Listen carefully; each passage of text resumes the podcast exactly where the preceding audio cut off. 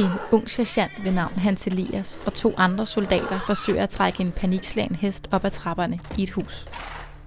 Hesten sparker og proster manisk, men de tre mænd har travlt, og da de endelig får bakset det 400 kilo tunge dyr op på brædderne på første sal, er de ikke færdige. Det er faktisk først nu, at det rigtige arbejde går i gang. Sergeanten Hans Elias trækker sin kåre frem. Den er næsten 1 meter lang og temmelig skarp. Han kigger på den forvirrede hest og tøver et øjeblik.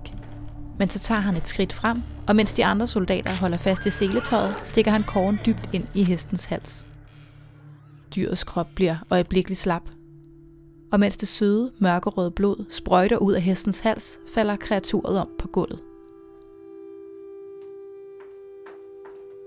Da Hans Elias træder ud af huset, forsvinder hans sorte læderstøvle næsten helt i en mørk melasse af hesteblod og korn, der flyder over brostenene. Sårede heste løber vildt i gaderne, og der ligger hestelig i brøndene, på lofterne og i husene.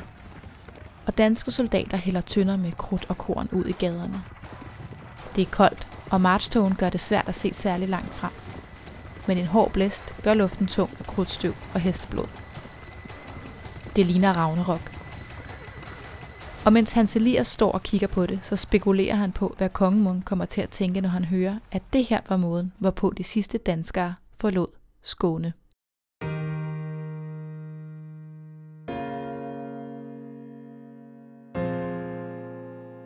Mit navn er Sofie, og du lytter til Historier fra Historien. En podcast om alle de virkelige og voldsomme fortællinger fra vores fælles fortid, som du måske ikke er blevet fortalt endnu. Dag vil vi gerne fortælle historien om den sidste gang Danmark forsøgte at generobre Skåne. En historie, som ender med en decideret massakre. Lyt med, og husk for guds skyld at høre efter, for dem, der ikke husker historien, er dømt til at gentage den.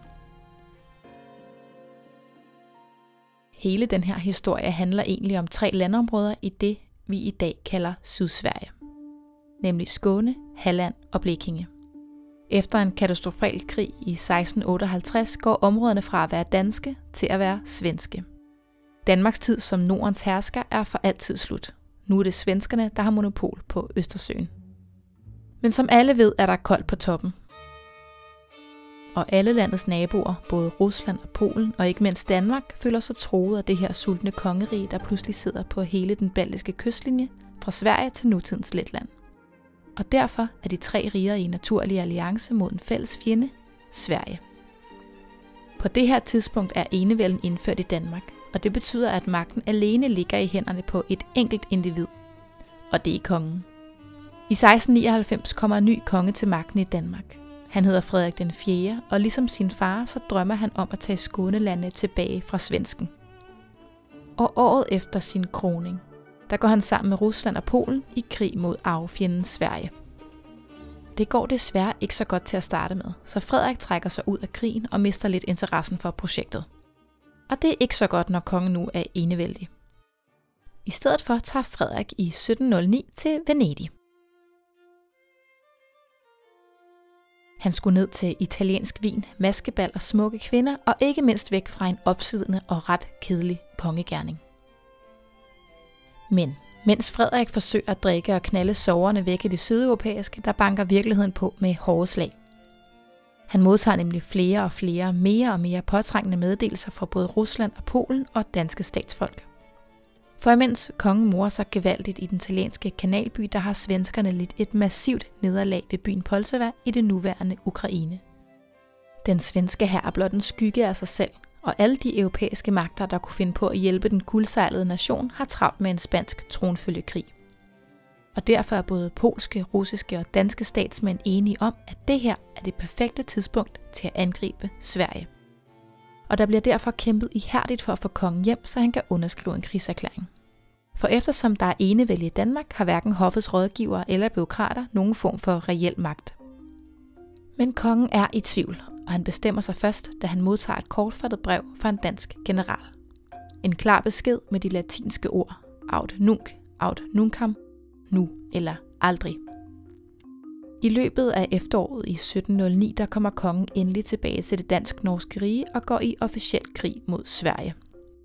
Man kan imidlertid ikke bare angribe nogen fuldstændig uden grund, så kongen han skriver en længere beretning, der beskriver, hvorfor Danmark ser det som nødvendigt at forsvare sig mod de neddragtige svenskere.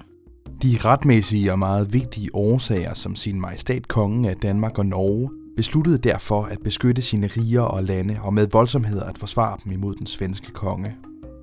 Erklæringen ovenfor den udsendes den 28. oktober 1709. Men alle datoerne fra det her tidspunkt i historien skal tages med et grænsalt. For man arbejder med ikke mindre end tre forskellige kalendersystemer i starten af 1700-tallet. I Sverige har man en variant af den julianske kalender, i Danmark den gregorianske, og i Rusland en anden juliansk kalender. Og det betyder, at datoerne i den her podcast er lidt usikre i bedste fald. Og det betyder også, at når det er den 28. oktober i Danmark, så er det den 16. oktober i Sverige og den 17. oktober i Rusland. Så i hvert fald på et eller andet tidspunkt i oktober i 1709, der begynder Danmark at mobilisere hæren til krig mod arvefjenden. Desværre er det ikke cremen af den danske hær, der gøres klar. Den er nemlig slet ikke i landet. I 1600- og 1700-tallet har man nemlig ikke nationale hære, som vi kender fra i dag. Alle lande havde rigtig nok en hær, men den bestod primært af udlændinge. Og når der var fred i landet, så lejede man den ud til andre nationer, så man kunne tjene lidt penge. Så i 1709 der står kremen af den danske hær i Sydeuropa godt i gang med at udkæmpe en helt anden krig. Men hvad der end er tilbage, så er den i hvert fald i gang med at blive udrustet med krudt, kanoner, uniformer og andre nødvendigheder til krigsførelse. Og blandt alt det her krigsmateriel, der finder man også naturligvis mange tusinde heste. I alt skulle man fragte op imod 5.000 heste til krigen i Skåne, og det var et større puslespil. Der var for langt til at ride hele vejen, og derfor bliver løsningen, at hestene i stedet lastes i skibe. Derfor bliver der bygget improviserede hejsesystemer, der kan laste hestene af og fra skibet. Hestene bliver placeret i skibenes lastrum. Desværre så var de her lastrum ikke rigtig bygget til at fragte levende dyr, og derfor ender ca. 200 af hestene med at dø af iltmangel, inden man overhovedet har nået den svenske kyst. På en kold novembernat i 1709, der går i alt 14.000 soldater i land i Skåne. En af dem hedder Hans Elias von der Weide, og det er ham, vi mødte i begyndelsen. Han var allerede som 18-årig blevet sergeant i den danske hær. Mange år senere, i midten af 1700-tallet, der nedskriver han sine erindringer til sine børn og børnebørn, og de erindringer, dem har vi stadigvæk i dag. Og han har beskrevet den svenske landgang sådan her. At man ikke kunne komme landbredden så nær, måtte fodfolket springe i vandet med gevær og patrontaske på hovedet, så krudtet ej skulle blive våd og fordærvet. Natten var lang og kold, derfor besværlig for de våde, for der var ikke nogen skov i mils afstand, og derfor ingen træ at varme sig ved. Mens de første fra frosne menige går i land i Skåne, kan man ude for admiralskibet høre seks kanonskud. Svenskerne ved, at danskerne er gået i land. Fordi kong Frederik den 4. var så lang tid om at komme hjem og underskrive krigserklæringen, så mister det danske angreb det meste af sit overraskelsesmomentum. Og den svenske her har haft god tid til at udtænke en strategi. Generalen på den svenske side hedder general Stenbock, og han har beordret svenske udkigsposter på hele den skånske vestside. Koden for en landgang omkring Helsingborg var netop seks kanonskud. Og det er de skud, de danske soldater hører, mens de går i land. Og derfor sidder der en lille gruppe svenske udkigsposter i mørket og observerer den vanvittige indhejsning af heste og kanoner. Den danske konge, kong Frederik den 4., han ankommer dagen efter for at inspicere regimenterne – efter inspektionen så indlogeres kongen på en kro i nærheden. Den enevældige konge skulle af åbenlyse grunde ikke sove i telt. Med kongens ankomst der afsluttes landgangen, og den danske her er således komplet, og en lang og nærmest stillestående krig tager sin stille opstart. Men der går et stykke tid, før de to herrer overhovedet støder sammen. For denne her krig er ikke så den krig, der er fyldt med vilde slag og brave soldater, som man umiddelbart forestiller sig. Faktisk var der i den første lange tid ikke nogen reelle møder mellem de to herrer. Og krigen består derfor mestendels af sabotage nationerne imellem. Samtidig med, at begge nationer forsøger at overtale de mennesker, der bor i Skåne, til at tilkende sig henholdsvis den danske eller svenske krone. Nationalisme er ikke en stor ting på det her tidspunkt, og dit tilhørsforhold til nationalstat afhænger simpelthen af, hvem du anser for at være din konge – og det parameter har svinget lidt de sidste mange, mange år på de her breddegrader. Derfor er der på begge sider dødstraffe for soldater for at plyndre det skånske folk og dermed mindske incitamentet for at vælge den rigtige trone. I slutningen af januar, efter to måneders stillstand, så står de første blågule og rødhvide soldater endelig over for hinanden. Og det sker ca. 100 km fra Helsingborg.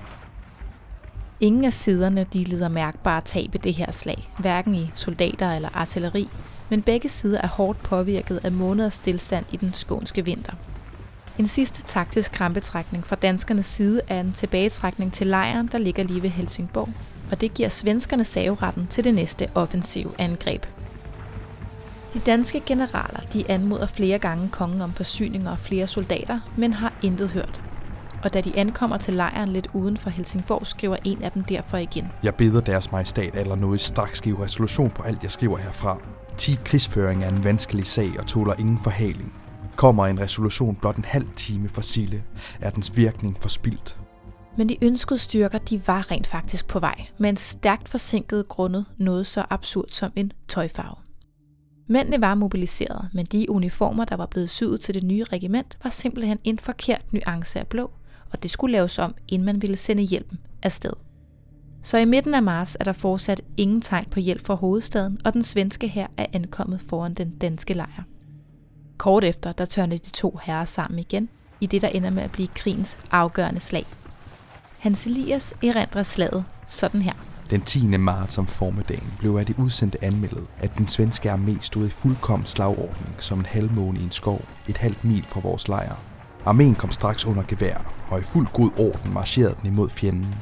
Lykken hældte over til den svenske armé, så vi tabte og måtte retrære ind i Helsingborg bag vores forskansning. Som til lykke var i god stand, og fjenden turde ikke angribe os der. Danskerne led altså et stort nederlag, både i mænd og moral, og de resterende flygter ind gennem Helsingborgs byporte. Den svenske general Stenbock stod som sejrsherre efter slaget, og da danskerne flygter ind i byen, griber den svenske her chancen for at plyndre resterne af den danske teltlejr, så de kan hvile ben og tanke op på mad og drikke. Efterfølgende, da der var kommet styr på både tropper og et overblik over situationen, begynder svenskerne at bombe Helsingborg sønder og sammen udefra. Uheldigvis for danskerne, så lykkedes det dem at ramme byens våbenmagasin, og det meste af den danske hærs ammunition eksploderer. Et inferno af høje og voldsomme eksplosioner lyder over Helsingborg, og det beskriver Hans Elias von der Weide sådan her. Dette bombe- og granatfyrværk årsagede i begyndelsen en stor forvirring og uorden blandt de, som var på voldene. Til de troede, at fjenden på en sted ved portene havde indtrængt sig, og begyndte derfor at løbe fra voldene og deres poster søgte ned til tolvboden, hvor kaptajnen Heklo stod og kommanderede med 100 mand. På ordre fra generalitetet måtte han sætte sig i positur og defendere sin post med bajonet på flinten og opspændt hane, for derved at jage de frygtagtige tilbage igen. Den danske hær har officielt tabt krigens afgørende slag. Alt deres ammunition er sprunget i luften, og moralen blandt danskerne så lav, at man har været nødt til at bruge bajonetter og latte rifler for at tvinge de paniske soldater fra at desertere. At danskerne har tabt, er der nu ingen tvivl om. Nu er spørgsmålet bare, hvordan man slipper væk. Fra Helsingborg kan man på en klar dag nemt skimte Sjælland i horisonten. Den danske flåde behersker også Øresund, så det at fragte beskeder frem og tilbage mellem København og de belejrede tropper har ikke været noget problem. At flytte hele hæren er til gengæld noget helt andet. For at danskerne med held kan forlade Helsingborg, skal de på en eller anden måde have læsset hele hæren på skibe, sammen med kanoner, udstyr og heste. Og helst uden at svenskerne lægger mærke til noget. Den evakuering af Helsingborg, som der bliver planlagt i København, skulle blive en af de største bedrifter i dansk krigshistorie. Men ikke en bedrift, som man siden har været synderligt stolt af. Det bliver nemlig ret hurtigt klart, at det simpelthen vil tage for meget tid og for meget plads på skibene, hvis man skal tage de små 5.000 danske heste tilbage til København. Problemet er her, at heste ikke bare har været dyre i rent kapital, men også i militær værdi, og det er ikke en gave, man har lyst til at give til svenskerne. Og de danske generaler har stået i et grusomt dilemma. På den ene side kan man jo ikke bare forære svenskerne alle hestene, men på den anden side var det heller ikke muligt at få dem med hjem. Og derfor bliver det besluttet, at det at dræbe alle hestene må være det bedste af to under. Og det er så her, at den massakre, som vi beskrev i starten af afsnittet, går i gang. På tværs af hele byen går soldater på kommando i gang med at henrette heste. Den unge sergeant Hans Elias von der Weide bliver tilsvarende bedt om at gå i gang med et omfattende hestedrab. Hestene bliver stukket ihjel med soldaternes svær eller skudt for panden med rifler. Og begge metoder det lader blodet flyde over alt i den brostensbelagte Helsingborg by. Og det her kæmpe arbejde, det foregår den 14. marts på en kold, tåge og blæsende dag. Begyndelsen blev gjort med kavaleriet, og nogle regimentschefs heste kommer tilbage. Men rytter og dragonheste blev på ordre i gældstrukne, og haver jeg med de andre ordnanser på den måde dræbt mange heste for mange hundrede ristaler. I mange tilfælde der sørgede de danske soldater for at hive hesten op på første eller anden sal i de stakkels Helsingborgensers huse. Så den svenske her, når den generobrede byen, var nødt til at døje med at slæbe hestelig ned ad trapper og op fra kældrene. Mange steder der bryder kreaturerne løs, og små grupper af panikslagende heste de spurter gennem byens gader. Hans Elias han står og skimter gennem togen og ser på, hvordan soldater de henretter heste i hobetal. Derefter blev alle huse visiteret, hvor der var oplagt magasiner af korn i mængde af hvide, by og havre. Alt dette blev ved husets folk og andre dertil kommanderet udkastet af lofterne på gaderne imellem blandt andet hus. På gaderne, hvor der lå dønt skarn og det der i udkastet korn, kunne man kun med møje komme igennem. Det må have været et vanvittigt syn. En hest har ca. 40 liter blod, og ganget med 5.000 heste er det 200.000 liter blod, der nu flyder rundt i Helsingborgs gader. Og ud i den her sump af blod, der hælder de danske soldater resterne af herrens krudt og proviant. For alt det, det skulle svenskerne selv sagt heller ikke overtage. I løbet af eftermiddagen var de sidste danske ødelæggelser af byen færdigbragt. Alle hestene henrettet, og alt med nytteværdi hældt ud i hestenes blod. Hestemassakren lakkede mod enden. Men Skåne var tabt. Igen. Hans Elias og soldaterkammeraterne er nogle af de sidste, der stiger ombord på skibene tilbage til København, og med dem det sidste håb for et dansk Skåne. Stenbok, den svenske general, ankommer til Helsingborg efter danskerne er taget afsted, og ser, hvordan hestelig ligger i huse på gader og i brønde. Helsingborg har reelt været ubeboelig. Han sender brev tilbage til Stockholm og beskriver massakrens efterladenskaber sådan her. Eders skrevelige excellencer kunne aldrig nok som forestille sig, hvor jammerligt der så ud i Helsingborg. For de mange døde, der fældte heste og andre kroppe, som ligger henslæbende i dels stuer og kældre, såvel til dels på gaderne. Imens står hele den danske her og væver sig ved tanken om, at de nu skal hjem til København og fortælle kongen, at drømmen om Skåne endnu en gang var slukket. Jeg forestiller mig en trykket stillhed på bådene, mens de sejlede gennem Øresunds bølger tilbage til København. De skal både forklare nederlaget, og så skal de forklare fraværet omkring 5.000 heste. Kongen bliver faktisk så vred over slagets udfald, at han sætter alle højt rangerede mænd til at skrive en redegørelse, og det er de beretninger, der ligger på Rigsarkivet i dag. I de her redegørelser er der ingen, ingen af generalerne, der nævner massenedslagningen i Helsingborg. Den del har simpelthen været for pinlig til eftertiden. Heldigvis for os, så har svenskerne ikke været blege for at skrive om danskernes ufine adieu til Sverige. Og lavere rangerende sergeanter som eksempelvis Hans Elias von der Weide har også fundet lidt plads til den drabelige afsked med Sverige i sit memoir. For det bliver afskeden med Skåne. Efter slaget i Helsingborg, der opgives alt håb om et genforenet Danmark Skåne, og det sydsvenske bliver altså på svenske hænder, hvor det stadigvæk er i dag. Måske var det gået på anden vis, hvis kongen ikke havde ferieret i Italien. Måske var det gået anderledes, hvis ikke soldaterne havde været udlejet. Og måske det var gået bedre, hvis man kunne se igennem fingre med en lidt forkert blå nuance. Men det er jo altså fuldstændig spekulation.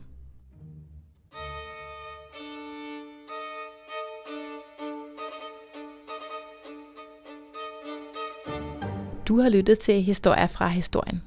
Det her afsnit er tilrettelagt og redigeret af mig, Sofie Ole Winkler, Oscar K. Bundgaard og Stide Bol Jacobsen. Historier fra historien er produceret i samarbejde med Radio Loud. De oplæste citater stammer fra de svenske relationer, selvbiografien af Hans Elias von der Weide, udgivet af Dansk Genealogisk Selskab og den københavnske print. Tak til Carsten Skjold Petersen for den mest udfærdige beskrivelse af slaget ved Helsingborg. Tak fordi du lytter med. Jeg håber enderligt, vi høres ved.